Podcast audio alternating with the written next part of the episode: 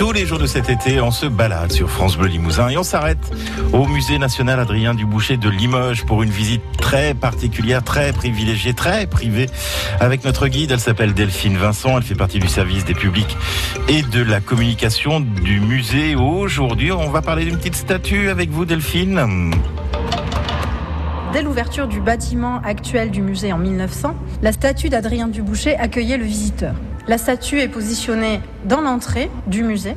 On voit Adrien Duboucher assis sur un fauteuil, tenant une loupe dans la main droite, un vase dans la main gauche, l'air un peu rêveur, qui semble signifier aux visiteurs que l'art est certes fait d'œuvres, de, de connaissances, mais qu'il doit aussi susciter la rêverie, la contemplation.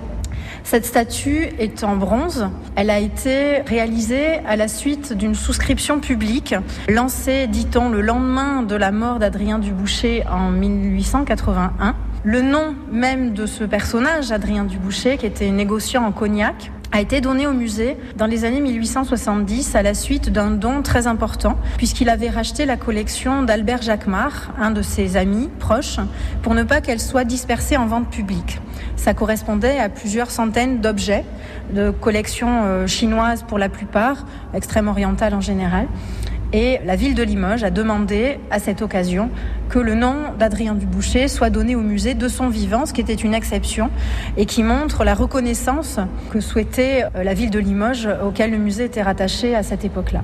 Adrien Duboucher a donné presque 5000 objets au musée, ce qui correspond à un tiers des collections actuelles, ce qui est très important. On dit souvent que c'était un collectionneur, en réalité c'était un mécène, c'était un philanthrope. Il achetait les objets pour les déposer au musée, pour qu'ils soient accessibles au public. Le musée était accessible gratuitement au 19e siècle. Il en était directeur à titre gratuit également, bénévole.